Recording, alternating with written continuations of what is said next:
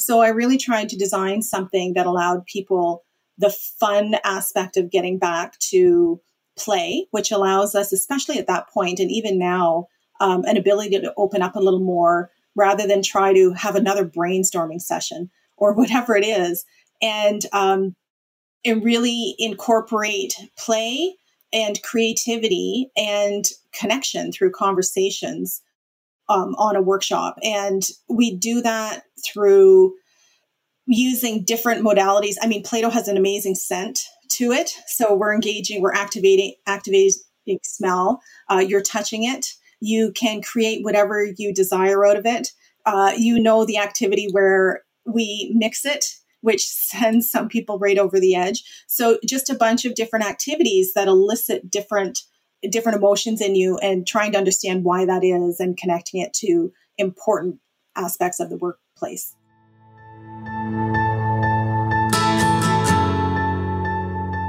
You are listening to the High Growth Founders Podcast, where we give you unfiltered truth and ideas about accelerating the growth of your startup and becoming the founder you were born to be. No fluff, no games, just straight to business. I'm your host, Casey Jones. Through my career as a coach, consultant, advisor, and mentor, I've worked with hundreds of founders on their go-to-market strategy, building an authentic personal brand, and growing as a leader. You are here for one thing: growth. And this show is dedicated to helping founders accelerate growth, period. We will dive into not only the best strategies that are working today, but discuss the biggest mistakes and failures that industry leaders have made in the past so you don't have to. So kick back, relax, and let's get into the show.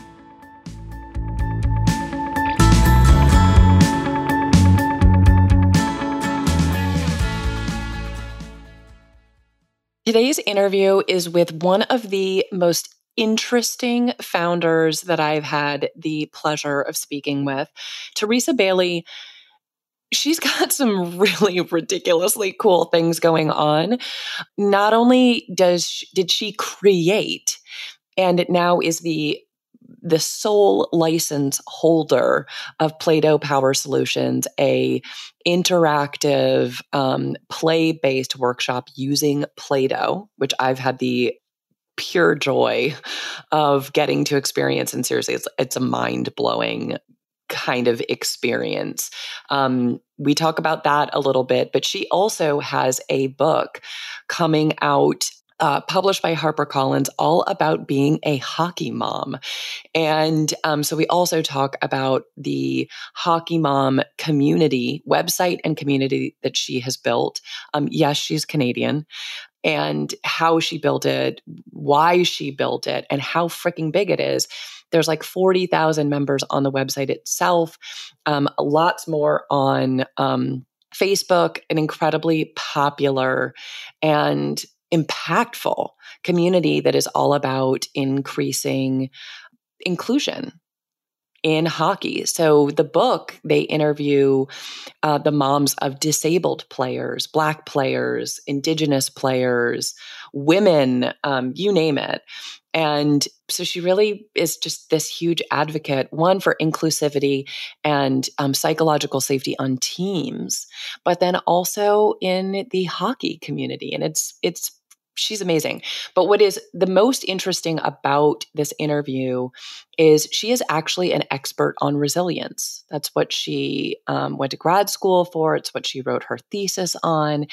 And so we really dive into, she, she gives basically the resilience one oh one during this interview with with tactical tips and tricks of how to do it, how to cultivate resilience in your own life, the practices that you could put into place to stay more grounded and more aligned and more intentional in your life, in your business, and in your world.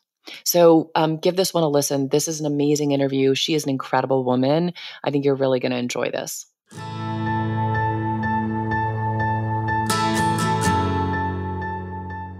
Theresa Bailey, I am so incredibly excited to have this conversation with you. Thank you for joining the podcast. Thank you. It's a pleasure to be here, Casey. I've been really looking forward to this. So before we kind of get into it, um, tell everyone just a little bit about who you are, what you do. I know that it's a, it's a lot of things, but give us kind of the the, the rough breakdown on, on you. Okay, so I'm the founder of Starfish Synergies, and that's been since uh, fall of twenty twenty. And previous to that, I was a consultant for a lot of years, uh, doing mostly research and evaluation and uh, facilitation with community and corporate teams. So I do have a corporate training. Uh, Synergy uh, is a corporate training entity.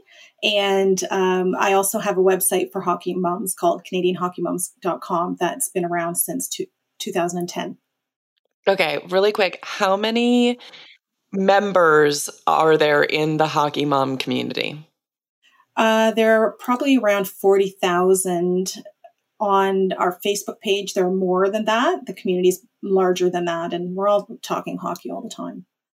I'm up in Canada, so that's what we do. Yeah, yeah. We'll get into it a little bit more in just a minute, but but explain a little bit about what Starfish Synergies actually does. Sure. Uh, yeah, I kind of glossed over that, but I have the exclusive licensing rights to deliver Play-Doh Power Solutions corporate training in North America. And that's something uh, that came out of the pandemic, this opportunity. So we've been scaling the business since uh, uh, November twenty twenty and working with teams with Play-Doh. Oh, cool. So cool. And I've gotten to experience it myself. Hell, I still, I I have Play-Doh on my, on my desk pretty much all the time. It's my, it's now my, um, I don't know. I, I'm not like a fan of the fidget spinners, but what I do is I roll around Play-Doh while I'm on, on calls now. Um, and it's, it's kind of a godsend for me, honestly, but we'll talk a little bit um, more about what it is. Yeah. What did you want to add about Play-Doh and, and Starfish? What are you doing? So, Casey, when you and I did the um, Play-Doh Power Solutions, we were focusing on team building, and that's a lot of what we focus on is bringing teams together and having really um, intense conversations in a very collaborative and uh, safe way. So it's been something that's been really effective through um, the last couple of years when we got all of these hybrid work situations and people going back to work, and then we do other things and help people um, adapt, uh, teams adapt, work with teams to be more versatile. And it's been a really fun ride so far. And I feel like we're just getting started. Oh yeah. And it was, it was such an interesting experience because when we, when we did that together, I knew everyone on the call, some, you know, quite well. And it was fascinating to see how Play-Doh and working with it, even virtually, um, I learned really amazing things about people um, through that experience. And I can imagine as um, teams having that ability to connect more deeply and to better understand sort of what makes people tick um, would be so helpful and powerful um, when I think there's tons of teams now where they've never gotten in person. They've never actually met each other in person. And so having something like this can bridge that gap in a really unique way. It's rare for me to have a, a session, even in the last twenty that I've done. I think I've maybe had two where there isn't someone brand new starting, or there aren't a number of vacancies. There's just such turnaround everywhere right now. And, and I always say we, we're a catalyst. We fast track psychological safety. So it, it's been mm, a great experience. That's and huge. A lot. Mm-hmm. Um, yeah, absolutely. Okay. Well, we will, I know we will talk more about this in, in just a little bit, but we start every one of these interviews with a story. And the, the real theme of, of this show is that we learn more from the hard things than the easy things. Unfortunately, that's part of life. Um, so if you'd be willing, please tell us a story about, I don't know, something you went through, something you experienced that frankly kind of sucked in the meantime or, or while you were in the middle of it, but ultimately led to um, a lesson, an aha, something that fueled your growth and wound up being a, a pretty transformative experience for you? Sure. Um, I think that for me, it's more like stair steps. My experience has been like stair steps, and there have been three really significant things that have happened that all prepared me for the next thing, which was the largest, most recent thing. And the first was um, a really toxic work environment, where that was around two thousand nine, that plus a really unhealthy home environment that forced me out of the workforce. I have three children and was working full time at that point. And I became a consultant, and it was a huge identity crisis I went through, a huge uh, adjustment in who I was as a person once you have yourself wrapped up in this identity. And then trying to find clients initially was the first one. And the second one was when my uh, marriage broke down, and everything I thought was important to me was suddenly blown up. And another identity crisis, having to learn to do things on my own, being a, a single mom uh, with three children as an entrepreneur at that point was very scary. Uh, it's it's a whole other thing around financing, and trying to be independent as a as an entrepreneur woman was something was terrifying that I learned uh, through. And then the final thing that I think was the most transformative was um, when the pandemic hit in March of twenty twenty, and all of this corporate training I was doing in person before the Play-Doh came around. Um, I lost everything. So I had zero income coming in and eligible for absolutely nothing. And as time sort of went on, and we real and I, I had been watching, I wasn't someone who was caught off guard by the fact it was really serious. I knew it was going to be serious because I'd been watching what was happening in Europe. And um, so it became pretty scary. How am I going to keep my home? How am I going to pay the bills when I have nothing? All my events have been canceled and there's nothing left. What did you learn from each of those experiences? You know, you use this term, uh, identity crisis. But so I I think a lot about, there's a book that I love, Jerry Colonna's uh, Reboot. And he talks about how it's not a midlife crisis. It's a mid, it's a midlife awakening. And so I'm curious, it sounds like that applies, maybe not an identity crisis, but an identity awakening. So, so talk a little bit about what you learned from these experiences. And I think that that's um, an important observation, is that initially I think maybe a, it was a crisis for me, but then the, after I went through the first one, I really learned that it was a, a tra- transformation and an awakening, which helped to prepare me for this last one, which was the scariest, but also uh, the one that I knew I was ready for. And I think about, for any people listening who, ha- who have um, friends who've had children, who've had children, there was this moment when I had my third child, and without any pain, it was all natural. And at one point, I, I, I, I'm pretty sure I yelled, I said, "I can't do this." And she looked at, my midwife looked at me and said, "Theresa, you were made for this." And I feel like I hit that point. This time I knew that I was ready for it. But it, um, what did I learn? I think I learned that no matter what happens, if you have yourself and the skills that you've learned and good people around you, and you go back to what you really know, which is what I did, you can make it out of anything. So for me, once the world shut down and I had nothing, I really thought about where I started, and where I started was actually working in homeless shelters and with people who had serious and persistent mental health um, problems. And I was doing research back then, trying to find out what what helps some people out of situations and does not, and it makes other people stuck in them. So I studied my master's in community psychology. I actually did a graduate um I did my thesis in a young women's emergency sh- shelter, looking at protective and risk factors. And the protective factors we now know are resilience. So for the past twenty years, I've stayed up on those things. And when we hit the pandemic and I lost everything, I thought, well, what do I know? Well, I know what people who are resilient have, what they need. So I need to practice that myself. And then I packaged it into a course. And the thing that helped me not lose my mortgage or lose my house was um, Tools for a Resilient Workforce, this course that I put together and started selling to people through the pandemic. That's amazing. So, okay, break this down for us. What do resilient people have and need to continue to be resilient?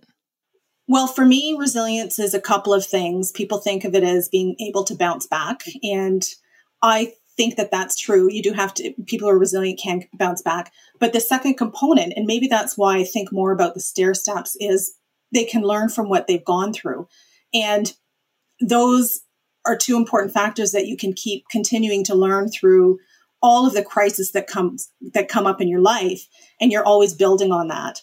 So through the course, we learn to uh, think about those things and think about, there are really four categories of things. So what people have helped you in the past through difficult situations, what has inspired you, what music or poems or what what sort of movies, mu- whatever it is. I have uh, things behind me that my kids painted, you know, whatever those things are that, that get your, you know, mood up. And then we think about what strategies you can develop and what action you can put in place. So when you work through those with people enough times, you get really comfortable every time something comes up, being able to think through that same process and, and also being able to help other people think through that process also. So those for me are important things. Yeah. Yeah, absolutely. So, okay. I know that, that, because I know you well enough to know that, that part of all of this and part of what came out of these experiences is Play-Doh Power Solutions. So tell us a little bit about how this came about, because, you know, we've, and we've talked about this and I've done my research. There's really nothing else quite like this. So, so where did this all come from? Well, it actually came from uh, some writing I had posted on LinkedIn that I wasn't sure that I should post. So first of all, I took a risk. I went outside of my comfort zone, and that's something important to me, is every time I feel like something's uncomfortable, I know I should do it. If it seems like a yep, light lead somewhere, uh, positive. And then yep. from there, a few weeks later, like it wasn't even right away. So people need patience also. I got contacted by, I was contacted by someone that I went to high school with over twenty-five years ago. I haven't seen him for a long time. And uh, he was the vice president for Hasbro uh, marketing team in Canada, and asked me to do a session with his team. And I had been doing a lot of work with different experiential methods. I like to, to use different things. I always have. And uh, he asked me to do it with Play-Doh. So because we were online at that point and we had canceled a couple in-person sessions, we did this session and people from across North America could be there from Hasbro. And it went so well that uh, they offered me the opportunity to develop corporate training with Play-Doh. And then from there came the exclusive license to do so, which took uh, quite a while to get into place. But once it was in place, it, it's been pretty amazing. Yeah. Okay. So, so share a little bit, you know, for those of us that don't, that don't have your experience with this workshop facilitation and, and how you do these, you create these experiential learning programs. How did you approach, like, how did you think through creating a workshop using Play-Doh, especially for the Hasbro team? What was your approach to doing all of that? Well, and on, and virtually, because that was the other thing, trying to think through that, because we were, I know. Yeah. Yeah, yeah, we were all just learning to do that at the time. Um, for me, I think because I've been facilitating so long, I know what works with people and I know what's important, and I know it's important to have them engaged. But I also know, because of a lot of the work that I've done on myself, how important it is to understand the emotions connected with whatever it is you're doing. So I really tried to design something that allowed people the fun aspect of getting back to play, which allows us, especially at that point, and even now, um, an ability to open up a little more rather than try to have another brainstorming session or whatever it is. And, um, and really incorporate play and creativity and connection through conversations um, on a workshop. And we do that through using different modalities. I mean, Play-Doh has an amazing scent to it. So we're engaging, we're activating, activating smell. Uh, you're touching it. You can create whatever you desire out of it. Uh, you know, the activity where we mix it, which sends some people right over the edge. So just a bunch of different activities that elicit different different emotions in you, and trying to understand why that is and connecting it to important aspects of the workplace. Yeah, it, it's it's really fascinating. And it's something that when when you first told me about it, I had this sense that it would be powerful, but I almost couldn't I couldn't wrap my brain fully around it until having the experience, because it is so different. So how do you how do you explain this to people that are sort of intrigued by what you do, but don't necessarily get it? What's the what are some of the things that you use to um, give people kind of the the at least a little bit of a taste of, you know, what you get out of an experience like this? Well, I like to actually get some Play-Doh in people's hands, because it's really so much easier once they have it. But uh, to explain that really we're taking you back to a place where you're allowed to be open and free, and we give people creative licenses to talk about, uh, we actually give people a creative license, like a, a license that says you have a creative license, so that people open up and have an ability to um, to create things with their hands, to do the different activities we walk through them through. And I think the important pe- thing for people to know is that it's one hundred percent engagement. Uh, it's hands-on. It's using all of your senses, and you come out with actual actionable items that you can do with your team to um, tackle whatever your goal was, whether it was creating a more cohesive team or whether it was figuring out how to improve your communication. And we start with some fun activities to get you into it, and then we actually do the work. And people people often feel that maybe it won't be productive, like they have to have some checkbox that they people always want me to do more in a session than just the, than the session. And then afterwards they will say, um, I wish I would have stuck with what you did, because it was so impactful to be able to have those conversations in a really real and honest way. And, and then they ask for another session. Yeah. Well, that's nice. Um, and it is really interesting, right? I think that's such a, it's such a good metaphor, honestly, for life, is that we feel this need to constantly be doing and measuring our worth almost by our productivity. But I know for myself, it's, you know, m- some of my best ideas and biggest realizations come from when I'm just going for a walk without my phone and I'm just thinking, or doing something that gets me out of my rhythm and, frankly, away from my desk. Yeah. And that's what we're doing. We're trying to allow people to have different conversations, but everyone is participating and everyone is engaged. And sometimes people are skeptical, but they are never skeptical by the time they leave. I love that. Yeah. It's, it's an action-oriented type of workshop that we tailor to people's goals, and it's totally play-based. So you get to have fun while you're doing it. Those are, those are the keys to really explaining to people what happens.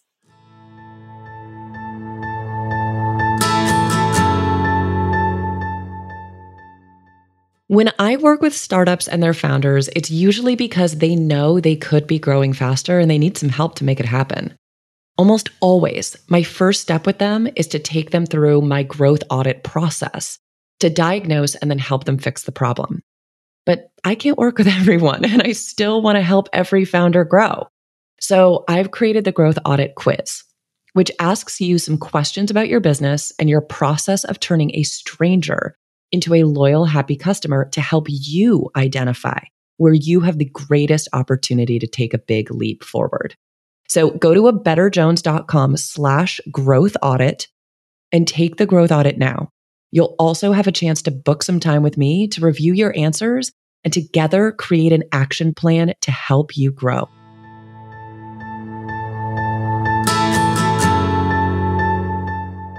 Okay, so I think we have to revisit Hockey Moms, because we've kind of glossed over that, but this is, it's really tremendous what you've built, and m- mostly all anonymously. So tell us a little bit about how that all started and what that journey has been like. Sure. Uh, that came out of that first step that I talked to you about when I resigned from my full pension, full benefits uh, job. And I was in this place where I had been in a very structured environment and really wanted to do something creative. So I had my consulting side where I was focused on the income, and then uh, going through some challenges in youth sport, as many people do, whether it's football or baseball or whatever it is. Uh, for me, it was hockey, and not knowing how to deal with it. So I decided to uh, ta- tackle a few birds with, can you tackle birds? Someone says feed birds with the same loaf. Feed a few birds with the same loaf. Don't tackle birds. Well, I don't know. It sounds a little less sort of violent than killing the birds, but yes. so, so I started uh, this this website and blog, and I did it anonymously, but I really wanted, I didn't used to like people reading my writing.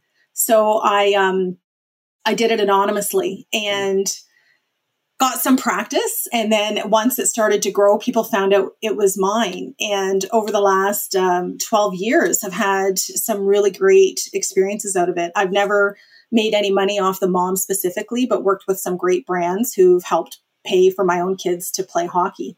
And then another thing that happened when um, when March twenty twenty hit was uh, I had more time because there was nothing going on. And I had always wanted to write a book, and reached out to a colleague who who I knew who had done some interviews on me before about the website, and was asking him to connect me to moms. And uh, he offered to help write it. And once he offered to help write the book, uh, within a couple of weeks, he had connected with someone that he knew, and we had a, a book deal with HarperCollins. So it's actually being launched in uh, published in October. This this book that I w- that came out of. And both Amazing. Those deals came within a couple weeks of each other. So, you know, when it rains, it pours. So tell us a little bit about the book. I always wanted to learn more. I think that women, I think women in any sport are, most sports are underrepresented, but I think certainly um, in hockey, it's a very white male dominated sport. So I really wanted to put something together that represented the experience of boys playing hockey and girls playing hockey, and um, Indigenous players and Black players and players with disabilities. And, and so we have this book where we've interviewed the moms about their experience. So they're talking about their children and, and the experience through their eyes. We have some really elite hockey player moms, and we have some who never expected their children to play, who are um, in, you know, wheelchairs and have mobility issues and are still playing. And we put together this book, um, thirty-four stories, thirty-four chapters, and telling the stories of moms from the mom, mom's perspective. It's incredible. And what a wild, what couple of years you've had building these two very different things, creating a book, writing a book, and creating this whole Play-Doh Power Solutions business. How have you managed doing these two things at the same time? It's it's challenging because, as anyone who is a founder knows, there's so much to do. So there was so much to do. And then on top of that, there was so much to do writing a book, which is really the only thing I can compare it to is writing um writing a, a thesis is the only thing I've experienced quite like it.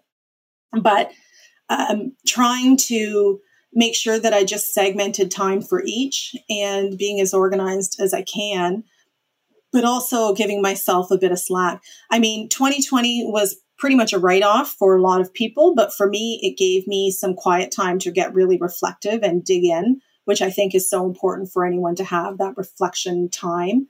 Um, so I think I was probably my most productive ever because I had the time to really sit down and focus to do that. So as time goes on, how do you continue to do that? Like, what are some of the things that you do to help create that room and that space for reflection and connection to yourself? Because you've clearly seen the very tangible, real, exciting benefits of when you do have that time. So, um, how do you how do you maintain that now that things are obviously there's no such thing as normal anymore, but we are much busier and um, you know, back to a certain kind of cadence that is a little hectic and in a way that it wasn't in twenty twenty. So, so what do you do? I'm not always, no one's always great at managing this, but I think I've found um, the important things for me. And it's structure around my mornings is so massive for me. So I don't love mornings, but I know that I have to get up and provide myself that time to ease into the day. And so I'm typically up between five and five thirty. I go and do a walk or exercise or whatever it is. And then I, every single day, I meditate for at least twenty minutes. Usually it's twenty minutes. And for me, that's the game changer. If I don't do that, my whole day is typically thrown off. And I would not consider doing Um, a workshop or running a session if I hadn't done that for myself. So if I can start my day off right um, with some structure and have what I need to have done, typically I'll write that down the night before, then start my morning off right. Usually I can manage whatever comes up through the day because every something always goes off track. If I don't provide that structure, I go off track with it, is what I've found for myself. That's a that's a very good way of putting it, right? Something's always going to go off track, but if you do the right things, you don't go off track with it. I I, I like the way you put that because I don't think we always think about it quite like that. We think more of, oh, you're better at managing it, but this idea of you almost staying, being able to stay grounded in the face of the chaos, that's a different way of thinking about it. And I think, frankly, a more helpful way. Well, I think that I've learned through all of it and all of the challenges is that, and I say this to my kids a lot too, where we are today isn't where we're going to be tomorrow. And it's certainly not where we're going to be next week. So let's just pause and let things settle for a moment. And then we can make some intelligent decisions rather than reacting. And I think as soon as you get into the mode of reacting, that's when it gets more stressful. I think that if you can stay grounded and make the decisions in a, from your center all the way along makes such a huge difference for me when I'm uh, when I'm in those really busy times. Yeah.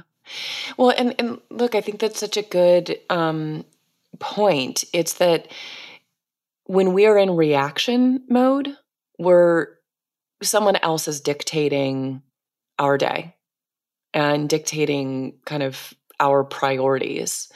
Um, and so the more sort of intentional we can be, the more control we really actually have over ourselves and, and over our lives. And, you know, you've talked about this morning routine, you've talked about meditation. Is there anything else that you do or that you think about when in terms of not just staying grounded, but also staying aligned with what really matters to you? I do. And actually, these things that I've talked to you about are things that I talk about in that resilience, uh, the tools for a resilient workforce course. Like I talk to people about those because I'm talking about the things that I've used and that have made a difference for me. And it's not just me, like there's research around all of this stuff. So the other really important one for me is journaling.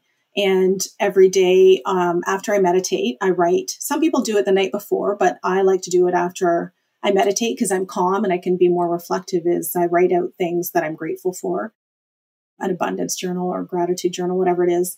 And then whatever has come up, because for me, you know, I might ask the universe or whatever you want to call it, questions. If I have something that I'm I'm struggling with, I kind of think about it. And then after I meditate somewhere through the day, it's going to come back to me. And often it's right after the answer comes to me when I've calmed myself and quieted myself. So often I'll, I have a book, I have a journal where I write the gratitude in the front and then I turn to the back and I write down whatever's come to me. And usually whatever's, I can go back through my journals now and see all of my good ideas that have come that are documented for the years back, like they're they're right there after I meditate. So um, it feels like everything sort of syncs up, but also it's very intentional that I allow things to come through me and and out onto the pages where I can look back and and sort of get them done. That's incredible. So, okay. So some of the things that I think about with what you do with Play-Doh, you're interacting with teams on a regular basis. And do you wind up, because I can imagine that, that um, and you talked about this, right? Helping teams um, be better able to have difficult conversations. How do you manage facilitating that, but without internalizing the the struggle or sort of some of the difficult experiences that these teams or the, the people on these teams um, are going through? That's a great question, because uh, I, I've had a couple sessions, one in particular recently that had nothing to do with me, but stuff going on there, that I kind of came out and went, whoa, that was a hard one to not let in and not take personally.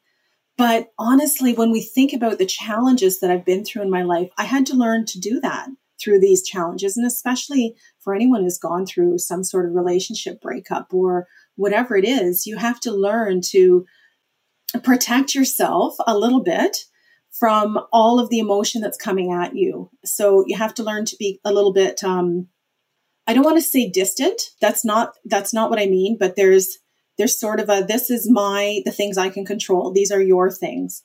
And I think that's allowed me, it's provided me the ability to have really difficult conversations with people and things.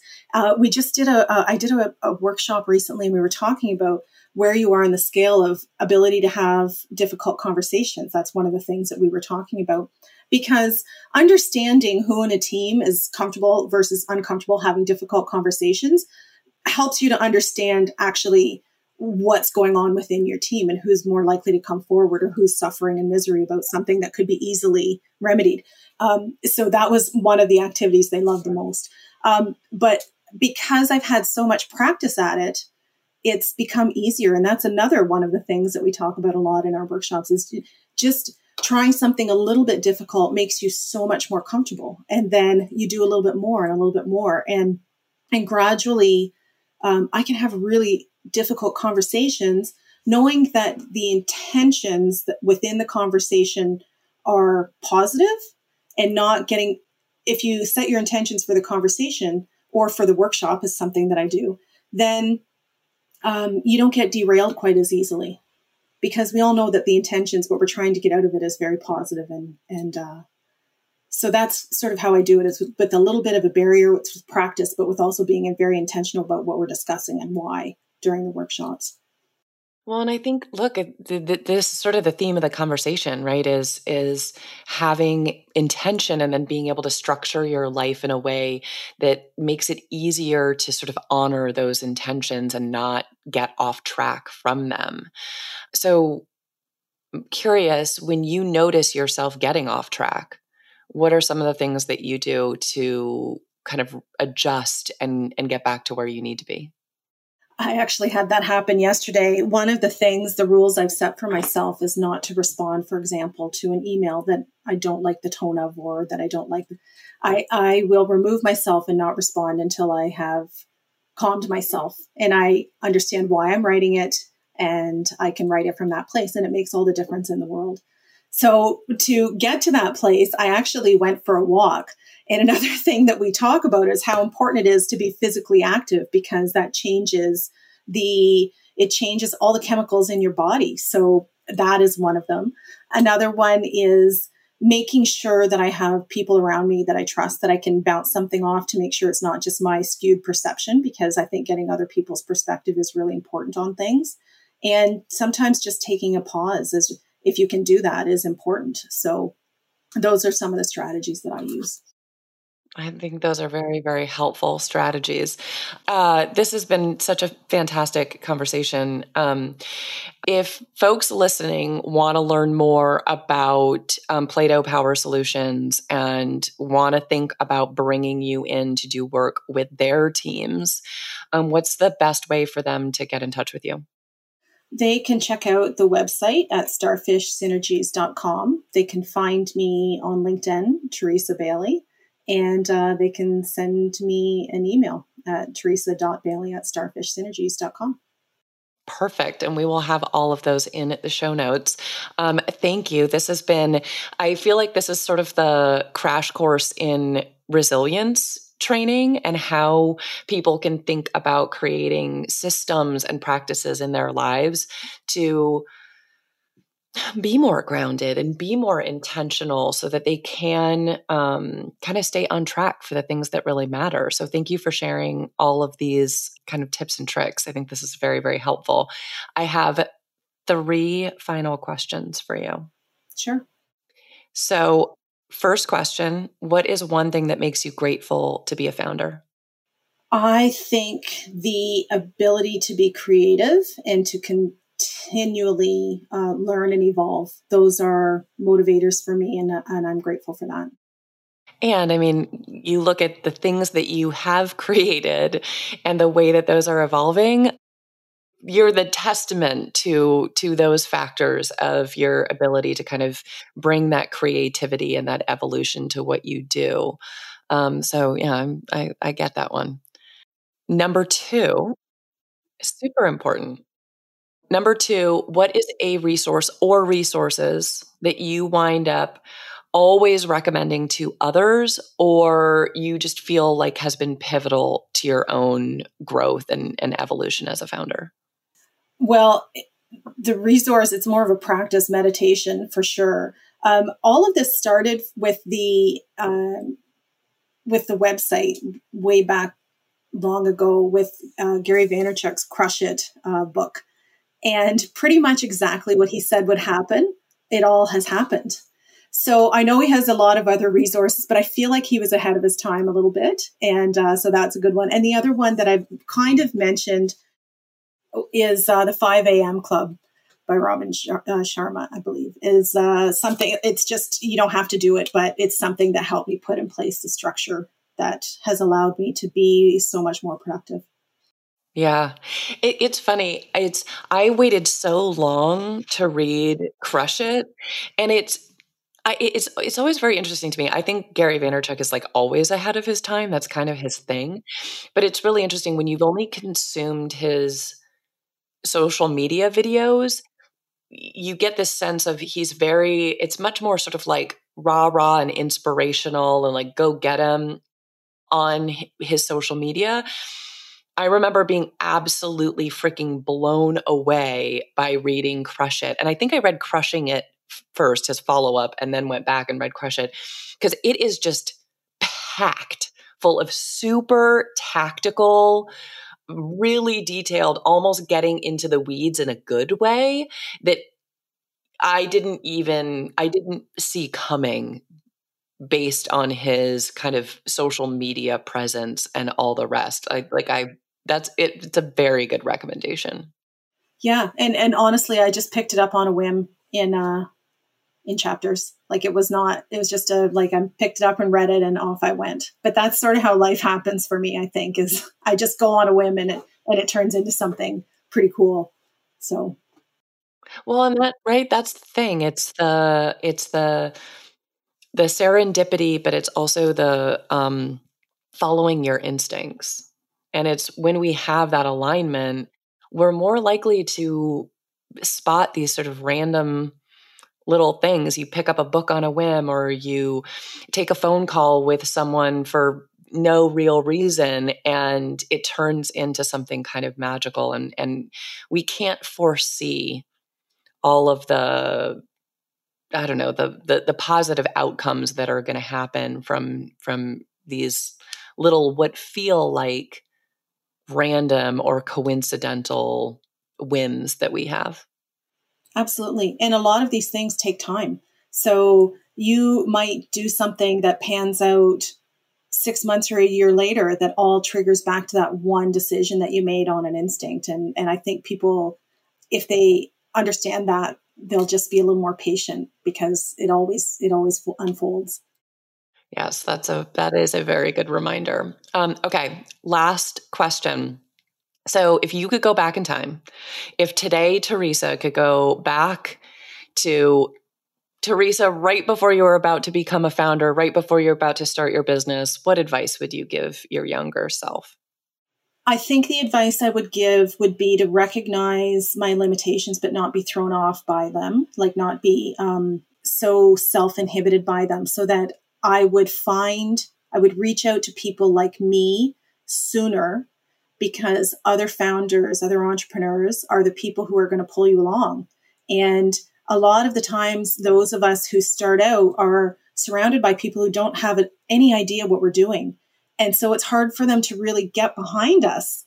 And even now when I'm like, I have no idea what I'm doing, and I talk to someone who's been through it. I just did this with another friend that I had, I just reconnected with, who's been very successful, just sold his company. And, and I was saying like, I, I don't know what I'm doing. And he's like, the thing is, you're smart. You'll figure it out. I still don't know half the stuff that I'm doing, but somehow I've done it. And it's so cool. And it's so great. And when you find other people who are excited by the the fact that you're taking something on that you don't necessarily know how to do, but want you to do well, they're everywhere. And you have to not be so self-inhibited that you don't reach out for them, because once they're around you, it makes all of the difference.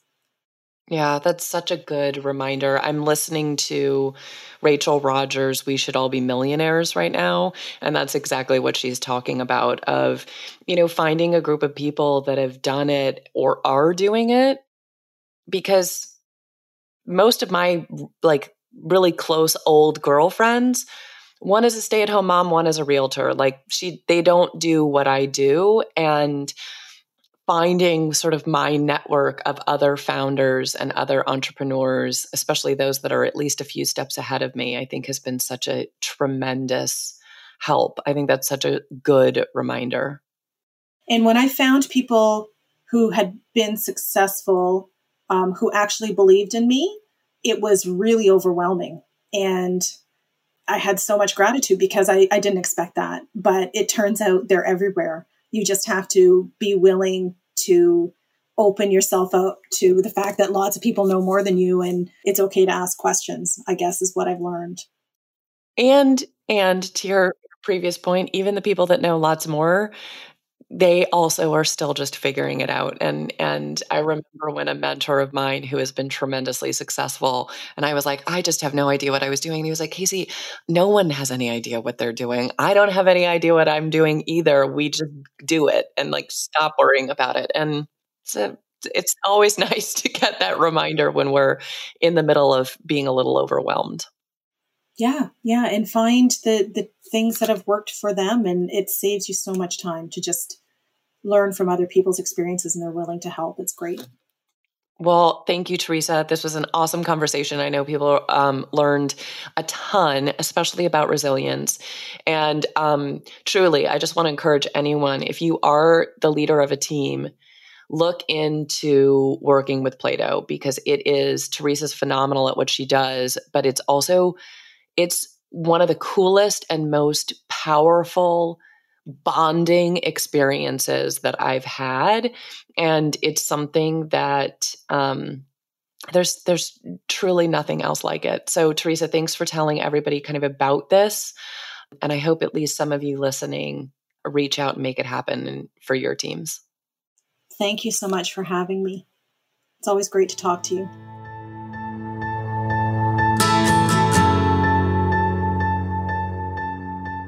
I hope you enjoyed that episode on the High Growth Founders Podcast.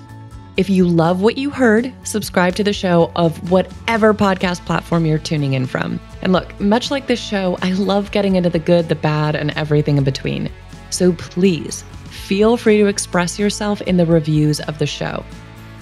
And consider subscribing to the High Growth Founders newsletter by going to high growth founders dot substack dot com. You'll get the show delivered to your inbox every single week, plus stories, insights, and actionable tips from my work helping founders accelerate their growth, and from my own journey, accelerating my own. Leaders are the best givers, and after all, we are here to learn from one another. So please, if the episode made you think of a founder who is leveling up in their business, take a screenshot and share it with them. Okay, that's all I've got. In love and growth, I am out of here. See you next time.